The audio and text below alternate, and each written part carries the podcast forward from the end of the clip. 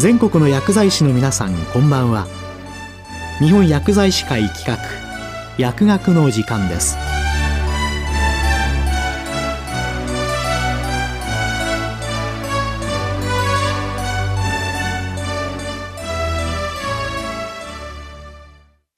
今日は学薬アワー新型コロナウイルス感染症拡大防止のための学校環境衛生管理と環境教育について、日本薬剤師会学校薬剤師部会部会長、富永浩二さんにお話いただきます。この放送は、マイクロソフト Teams を使用して収録しています。え皆さん、こんばんは。新型コロナウイルス新規感染者数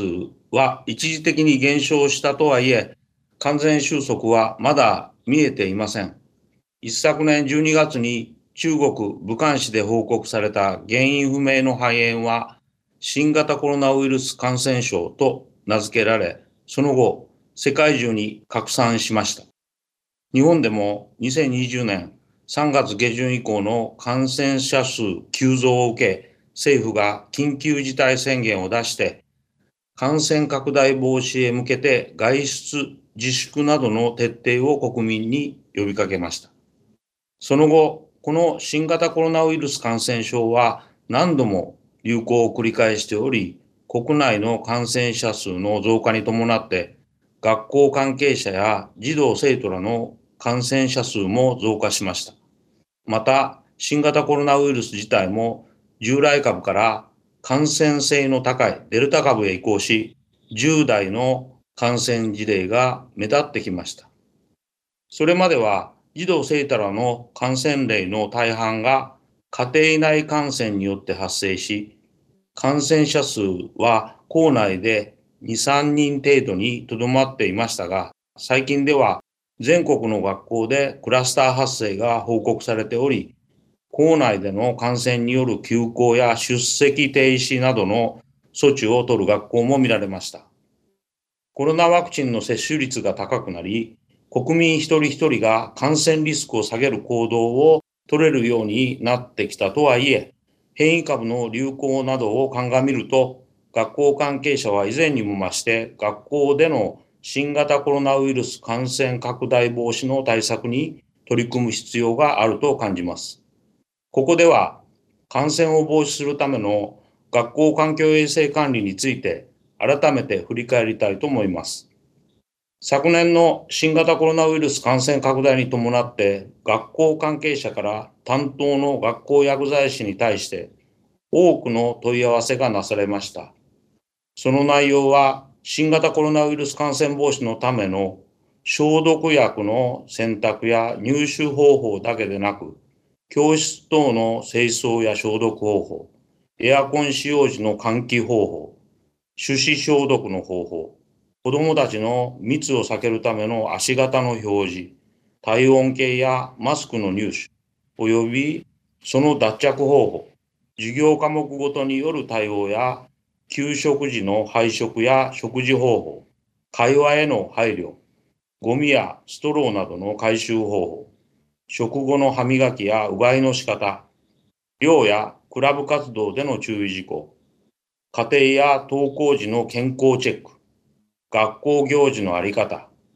感染者発生時や濃厚接触者への対応、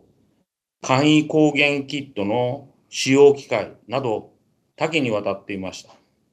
教室等の清掃消毒に関しては、教室やトイレなど児童生徒らが利用する場所のうち、特に多くの児童生徒らが手を触れる箇所、ドアノブ、手すり、スイッチなどは、1日に1回以上消毒液、つまり消毒用エタノールや次亜塩素酸ナトリウム水溶液等を使用して清掃を行うことを助言しました。なお、次亜塩素酸ナトリウム水溶液で正式する場合の注意点として、塩素濃度が0.05から0.5%となるよう水溶液を調整し、清掃箇所を十分浸すようにペーパータオル等で拭いた後、水拭きを行う必要があります。また、清掃中は十分に換気を行うことも重要であることを伝えました。教室等における感染防止対策には換気が必須ですが、夏場は換気時の窓開けにより教室の温度が上昇するため、エアコンの温度を調整する必要があります。昨年の夏、学校環境衛生基準を満たした温度、湿度、二酸化炭素濃度を維持するために必要な窓の開放程度やエアコンの設定温度等を検証するため、小中高校で授業中15分ごとに検査を実施し、二酸化炭素濃度の時系列的変化を記録しました。この記録から教室等の2方向の窓を数十センチ常時開放することや、授業途中で2度全換気をすることで室内の温度の上昇を抑えつつ、授業時間中常に二酸化炭素濃度を学校環境衛生基準で示された濃度以下に保持することが可能であることを示しました。冬も同様にエアコンの設定温度の調整や効果的な換気扇の使い方、一度空気を温めてからの教室から空気を送る二段階換気方法等で基準を守る方法を示しました。学校薬剤師部会では、この記録等をもとに、学校環境衛生基準に示された教室等の二酸化炭素濃度を目安とした換気の方法と温度、湿度管理の大切さを全国の学校薬剤師を通じて学校関係者に改めて訴えてきました。児童生徒らにも二酸化炭素濃度が指標となって新型コロナウイルス感染防止につながることを保健体育の授業や薬物乱用防止講演などの際に伝えています。現在では学校に限らず全国でこの換気が新型コロナウイルス感染症拡大防止に重要な一つの手段であると認識されています。多くの学校で二酸化炭素濃度の測定器を購入し、計測を事業ごとに実施していると報告されています。また、教室に在室する児童生徒らや教職員の人数、学校や学年での体格の違いに由来する二酸化炭素の呼気量の差により、窓の開放程度は変わりますので、児童生徒らにはクラスごとに窓開け当番を決めて、基準を維持できる窓の開放幅を守ってもらうなどの指導助言を行っています。この空気の汚染を二酸化炭素濃度で示すなどの環境教育は、児童生徒らが将来にわたって健康な生活を送るための必要なスキルとなって、社会生活や家庭でも役立つことでしょう。学校薬剤師はこのように緊急事態宣言による小中学校等の一斉臨時休校が実施される以前から新型コロナウイルス感染拡大防止対策に指導助言をしてきたわけですが、このように長い間、そしてこれからも感染防止対策を効果的に進めていくためには、新型コロナウイルス感染拡大に伴って変わった新しい生活様式に合わせて、学校関係者や児童生徒らが学校環境衛生を理解し、納得した形で学校環境衛生活動を進めていくことが大切になってきます。例えば、今回の新型コロナウイルス感染症拡大により、国のギガスクール構想は前倒しになり、ほとんどの小中学校では電子黒板が導入され、児童生徒らに ICT 機器端末が配布されました。こういった ICT 機器の導入に伴い、揮発性有機化合物の検査や、照度や移り込みの検査に合わせて、感染防止のための端末や電子黒板の消毒が必要となっています。また、換気のため、せっかく2方向の窓を開放していても、電子黒板や端末への移り込みを防止するためのカーテンが換気を邪魔したりしています。開放する窓を変更したり、窓の開放幅を大きくするなど、各学校の状況に合わせた対応が必要です。また、現在、世界でワクチンの接種が急がれています。新型コロナウイルスの増殖を抑えて、感染症の回復や再感染の予防に働くものを中和抗体と呼びますが、疫学研究者によれば、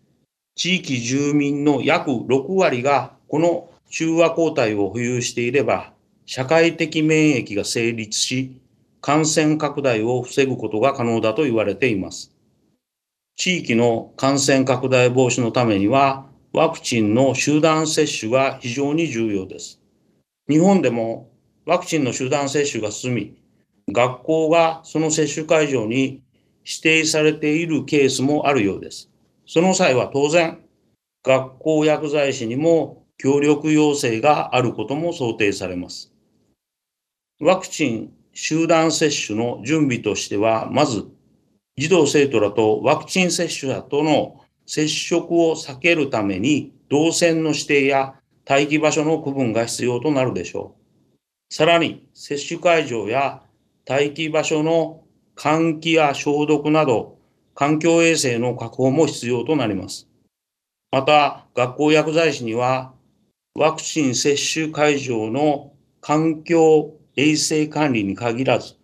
ワクチンの調整やシリンジへの充填作業、予診前の服薬中の薬剤の確認などが依頼されるかもしれません。学校薬剤師は通常の学校の環境衛生活動だけでなく、地域のワクチン接種率の向上に協力しつつ、新型コロナウイルス感染拡大防止のための指導助言を行うことのできる知識習得と前準備が必要です。今後も新型コロナウイルス感染拡大を睨みながらの学校生活が続きます。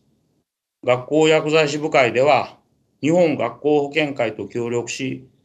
これまで取り組んでこられた学校での感染防止対策における様々な好事例を収集し、全国の学校及び学校薬剤師へ紹介し、これからの感染対策に役立てていただく予定です。また、医薬品や環境衛生の専門家である学校薬剤師が、学校での薬教育や感染症教育の中で、新型コロナウイルス感染症、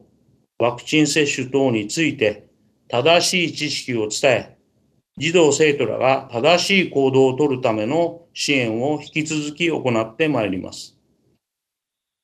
まだまだ新型コロナウイルスとの戦いは続きますが、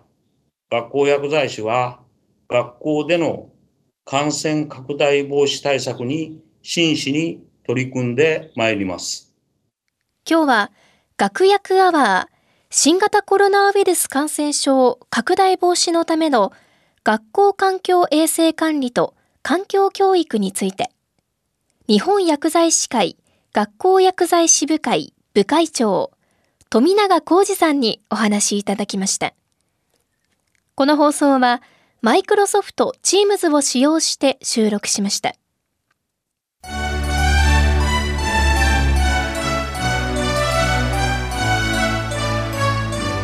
本薬剤師会企画。